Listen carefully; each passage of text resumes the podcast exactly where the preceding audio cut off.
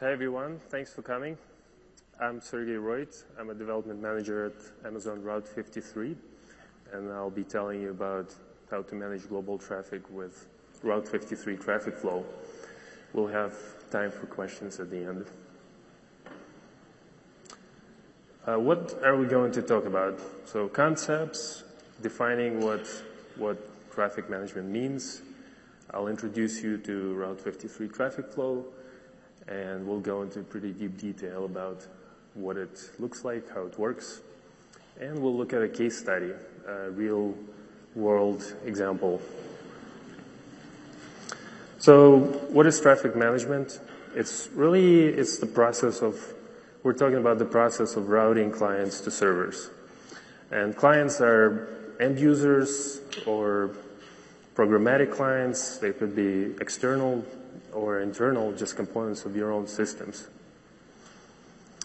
And uh, specifically about the types of routing. These are not exclusive. They can be combined, but just the concepts. There's load balancing, that's the simplest form. Network proxy to servers. Service discovery takes a client-side approach, so clients learn a set of endpoints, and they make the decision of where to connect to. Uh, then you have CDN. That's a fully managed distribution channel, typically single origin. And DNS level, that's what I'll talk about. That gives you more flexibility than CDN, typically, and you can have multiple origins with DNS routing. To put things into perspective a little bit, so what are the, some typical applications? The one typical progression, uh, I'll show you how growing demand leads to increased level of sophistication, so you can relate that to your own applications. You start with a single server, and well, maybe when your server did this, but today, you're probably are using an auto-scaling group, so at least your instance gets replaced something happens to it. Eventually, though, you want to be able to support more load, and you want more manageability to be able to deploy, take instances out of service, and so forth. So you can move to elastic load balancing, and that already looks better. And if you're outside of AWS, then similar concepts apply. Uh, ELB is elastic, but uh, in the on-premise world, you might be growing beyond a single load balancer and just managing multiple. Then the next step is you might want to get a better isolation model. So higher availability, you go cross availability zone, and once again, with ELB, this is a pretty picture. It's easy to configure. Uh, you can have instances across your region, different zones. Outside of AWS, similar concept applies. It's a little more complicated. And finally, we arrive at having a global service. So now you're serving a global user base, and these are probably multiple load balancers in different regions, and you're optimizing for latency at this point. Clients across the internet are connecting to different regions. And uh, that's where traffic management comes in. It's it's about serving a global user base. By now, it's pretty obvious to anybody on the web or, or mobile that you have to get closer to users, and latency is really important. And in the old days, you maybe would create separate stacks, so separate domain names, maybe separate top-level domain names for different regions, and then you get your clients uh, either redirected or they just know to go to their country's website, right? But uh, can DNS do better? And yeah, it can. I mean, it can take into consideration where people are coming from and what networks they're on, so this could look better. Uh, I know this is a 300-level talk, but I wanted to really go into what DNS is. And so what do those letters stand for, is the first question. And um, I'm just just joking. Don't be scared. Actually, show of hands, who doesn't know what DNS is? Okay, nobody, or maybe you're shy. I, I get it. Uh, there's there's a great talk by a colleague of mine. You just missed it. It was today, but video will be posted. It's just a good overview of DNS in the cloud and AWS. Uh, why are we talking about DNS for traffic management? Why, why is it so special? Really, the reason it's special is it's the point of entry to your service. So we're always talking about building distributed apps, availability zones and so forth, and just spreading. But DNS is the one global piece of infrastructure that you have. So it's in the position to recognize geographical locations, recognize client networks, and make intelligent routing decisions based on that. Uh, let's look at an evolution of DNS. If, what does DNS look like for a global service? In the beginning, you have static records. This is like DNS 1987. Nothing much to say. You just define a bunch of records. There's no really no way to route anything, right? Which gets us to dynamic DNS. And in dynamic DNS, you can serve different answers for the same domain name to different users based on some way you want to discriminate the users or distinguish among them. And that's great because that allows you to optimize user experience. But generally hard to manage. You get a ton of records. Maybe that requires automation at this point, and you have to manage these records individually. You have to care about when to update them, update them together.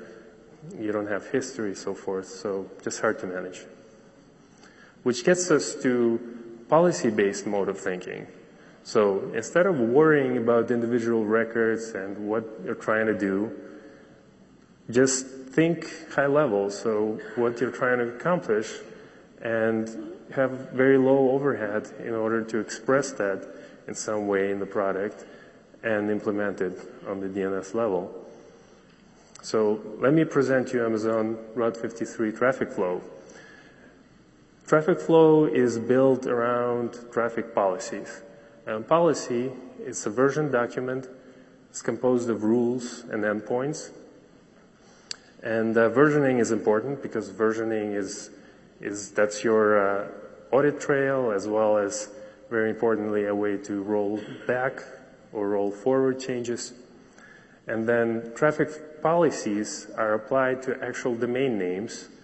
So all those rules and endpoints that were defined end up applying to a domain name and being visible on DNS.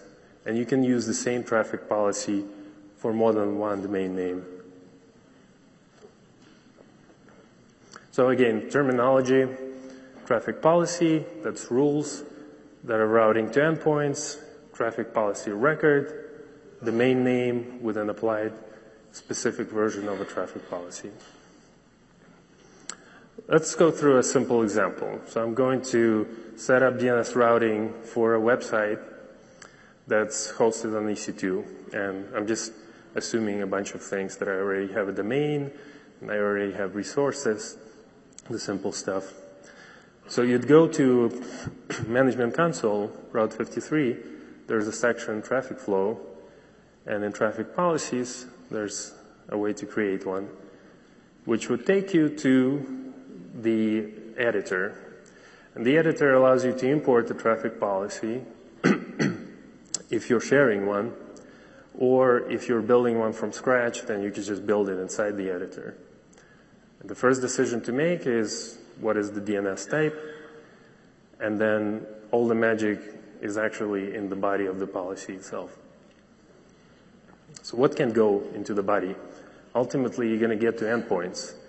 The types of endpoints are either just low level IP address or CNAME somewhere else, or more integrated. So there's support for ELB, classic, or application load balancers, S3 website, CloudFront distribution, elastic beanstalk environments.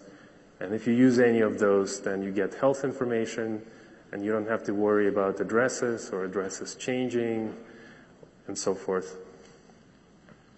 And a quick overview of rules. To connect endpoints, we actually use rules. And we have failover, there's weighted round robin, geolocation, latency, and I'll actually go into each of these later on. Let's continue with the example. Now I went and actually added my endpoint, which is just a single ELB that's hosting this fictitious website. And this, this is now a fully contained policy that can be applied, although it's extremely simple. So to apply it, you actually go and select the domain name. So I just typed in www in a specific hosted zone.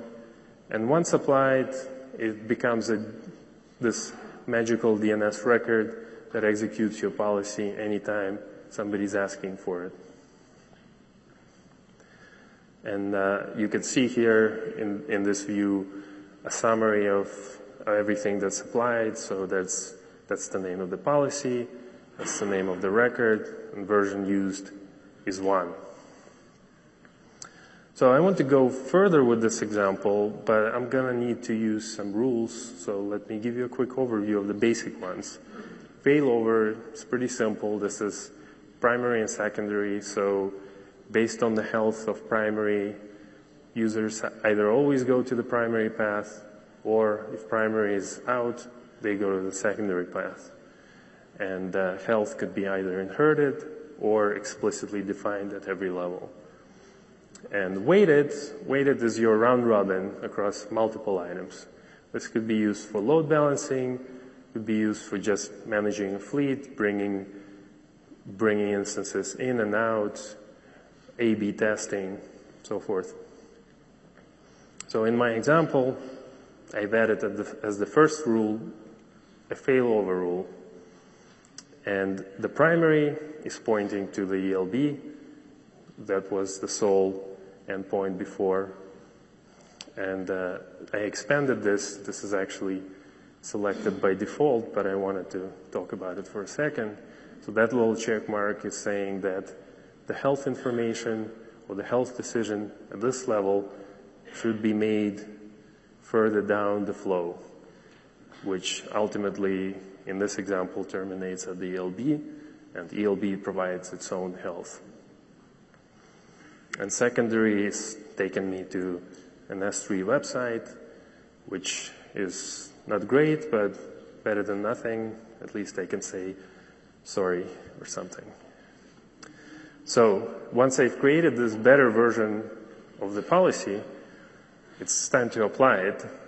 And this is another important step that's made easy by Traffic flow because I just go and edit the existing record and I choose a different version, and I can apply it completely atomically. So users will never see any intermediate changes. They will switch from version 1 to version 2 based on TTL expiration or when they end up querying. And that's, that's the existing policy record um, that I've created previously with version 1. So in my example, I didn't really get into the more complex scenarios, and we'll look at one in the case study. So before we get there, I wanted to give you an overview. The geolocation or geo rule, that routes traffic based on the user's location. And the way we reason about the location is this tuple of continent, country, and subdivision. And it could be as specific as subdivision, which is something like a state within the US, or it could be as general as a continent, which is something like Europe. And Geo is used for a variety of scenarios. You can have endpoints with specialized content. Uh, you can use this as a strategy to balance traffic globally between different data centers and different regions. Uh, and you can also in certain cases, pre-optimize your network link if you're at that level and you care about specific countries going over specific transit and so forth that you have set up. So under the hood, how does geo actually work at the DNS level? First step is Route 53 will identify the request. So who's, who's making the DNS request? And this is what we get is a DNS resolver address. And if the resolver supports it and supplies it, then we get the EDNS 0 client subnet. And then we check the geo database for location. And again, location is continent, country, or subdivision. Then find the most specific entry that was defined in the geo rule, most specific healthy entry, I should say, and match the location to it.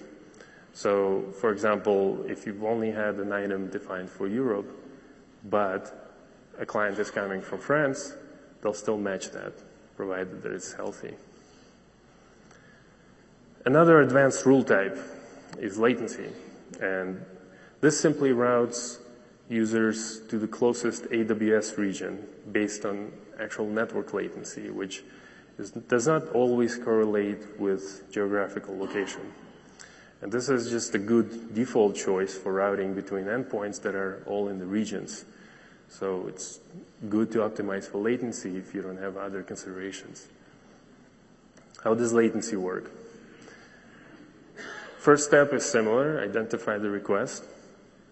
Then Route 53 will check its latency database for preference order of all the regions for that client, and then go to the top healthy choice among the items that you've actually defined for your rule and your policy.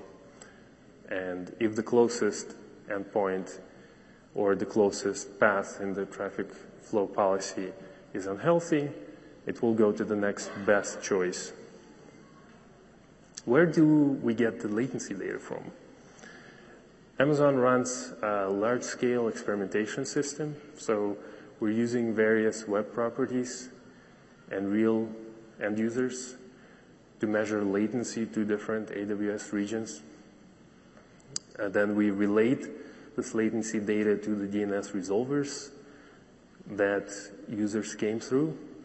And the output is this internal database which maps every IP address that we've seen to this region preference vector of all the regions that AWS has. Uh, Route 53 also provides this useful little tool for reasoning about a distributed user base. This is simple what if testing. So what if a client comes from IPX? What will they see with my record? This works for traffic flow policy records or just regular records. And the easiest way to get there is just in the Route 53 hosted zones view, you can select the record that you care to test. And there's a test record set button. And obviously this is in the API as well. So now let's look at a real world example of using traffic flow.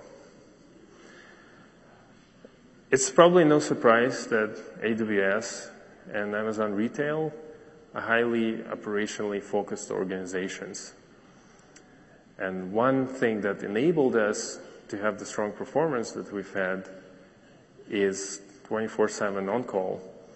And in order for operators to be able to connect, they use a VPN that's used to support all of our services.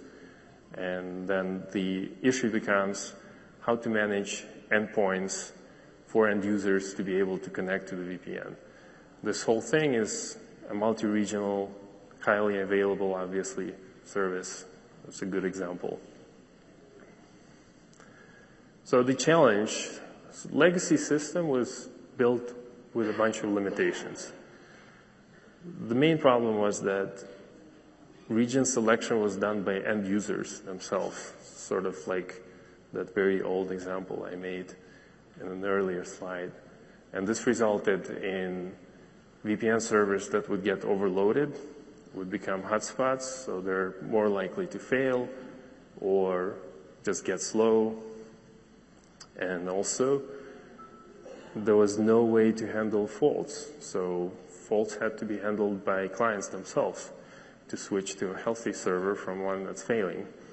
And if you've ever connected to a VPN, then you know how terrible of a user experience it could be and how important responsiveness is. What uh, did the VPN team do? What, they've done was they were able to model the desired flow based on the available endpoints that they had, then take that conceptual model and just straight put it into a traffic policy. Their model was built around this concept. So first, there's differentiation based on user's country. And by default, the majority of the worldwide traffic could just go to one of the regions. So it can go to the second stage, which defines a rule for each of the regions. However, there are, there's a short list of countries where there isn't a region yet, but that are important for VPN connectivity. And those are defined separately as exceptions. And the last step is, is a round robin across the actual VPN servers because each location would have at least several. This is just a general good example of a hybrid infrastructure working, so it's not completely on AWS. So what does this policy actually look like? The first step, so it's, again, we're talking about v4 addresses here. First step is a geolocation rule, and it has a default item, which is gonna take people to the region selection, and it has an item for each of the other countries. And again, we're just kicking the can down the road and saying, evaluate target health that will be defined later. Region selection is based on the latency rule. And this defines an item for each of the regions because they're widely deployed. So each of the regions is actually selected and takes you to the right path, which is the final step, server selection. Within a region or within a country, server selection is based on the weighted rule, and a weighted rule can account for different size hosts. So there are a bunch of different weights defined for each of the items, and each of the items corresponds to one of the endpoints. Looking closer at an endpoint, that's what goes into it. There's the weight, and by the way, in this example, the weights added up to 100. They don't have to, it's just relative. 100 is easier for humans to reason about. And uh, this thing is different here. We're actually defining a, a health check at this point. And the reason is that Further down this flow, there's only the endpoint, and this endpoint is a VPN server, so it's, it's an external endpoint that doesn't come with its own health check in AWS. So you have to create a health check for it. and when the health check is unhealthy, effectively the weight goes to zero, so this item is taken out of the set, but the weights are still in effect for every other item. And finally, endpoint itself in this case is simply an IP address to the server. So benefits, they could account for different size hosts, which means that lower capacity devices are not overloaded, and this improved the amount of available bandwidth per user in VPN as well, which is great. For health checking, the, the benefit that's, that's brought is, is uh, quite important too, because in the past, a user would just get an error and they would have to retry, they would have to choose a, a different choice. Now they just get connected to VPN. And the rule will actually also direct users to the closest healthy, uh, like I mentioned before. So when they try to establish a connection, they will get one. It may not be the best one if the best one is down, but they will get one. And again, you have to manage your own health if it's a hybrid scenario. So uh, let's take a deeper look at failover for a minute, since I mentioned how important it is. Route 53 health checks provide a predictable failover window. And by window, I mean the time between a failure and the actual shift of traffic away from that endpoint. So the window is, has several components to it. First is the, the detection piece is based on the interval. This is configurable, so currently you can choose either 30 or 10 seconds. So every 10 seconds there will be a health check from each of the locations that we health check from. Times the failure threshold, how many consecutive failures you're willing to see before you consider that endpoint down. The minimum is one. Then there's, there's a bit of just system overhead for aggregation time. We typically check from 16 different locations in the world, so there's, there's a bit of aggregation. And finally, and importantly, the biggest component typically is the record TTL, and 60 seconds is typical for the dynamic domain names. You can go lower. DNS resolvers don't always respect it. You get to a minimum of about 70 to 90 seconds, depending obviously on the interval. And it's not exact because, like I said, health checking is done from multiple locations, and then those locations end up voting between themselves to decide if the outcome is healthy or not. So a little fuzzy. And we talked about the failover window, but another thing to consider is that you can avoid it altogether. If you have planned downtime, then it's a better idea to actually let traffic drain, and that way you, first of all, avoid the window, and secondly, you don't have to deal with those non-conforming DNS resolvers that may not be respecting the TTL and they keep hitting the server that's down for much longer than you wanted them to. And the steps to that would be first, you update the policy record, remove that endpoint from DNS, either wait it out or remove it, depending on what you want to do. Uh, obviously, apply the, the new version then wait for the server request metric to go down to the level that you're comfortable with. And this will be a, server specific metric that, that is uh, at the application level. And then finally, you can deactivate the server. And uh, one thing you may have noticed if you were paying attention to the case study is that uh, with all this talk of availability, we actually created a bit of a circular dependency. So a reminder that when de- designing for high availability, don't forget a way to break out of the cycle, which the VPN team did because the, the client, there's a way for it to completely bypass Route 53. So Route 53 operators can, can go and connect in a direct way if they have to. And last but not least, there is a benefit of easier ongoing management. So management that you, capabilities that you get with traffic flow are such that you could see the, the versions. Versions themselves are immutable. You always create a new version when you add it, so there's always a history. And you can tell quickly which version is actually currently applied.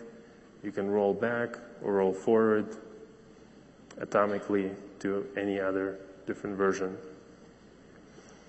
And for the VPN team, this streamlined their scaling, their maintenance, planning and execution, and perhaps more importantly, eliminated downtime for maintenance. Users don't see impact when something happens to the servers or servers come in or out. So thanks for listening. As I mentioned, there are other related talks that uh, will actually tell you about the LB and so forth. Uh, if you have a minute, take this simple survey and then find us in our booth and get a t-shirt. We would appreciate that. And uh, with that, we have time for questions. Thanks again.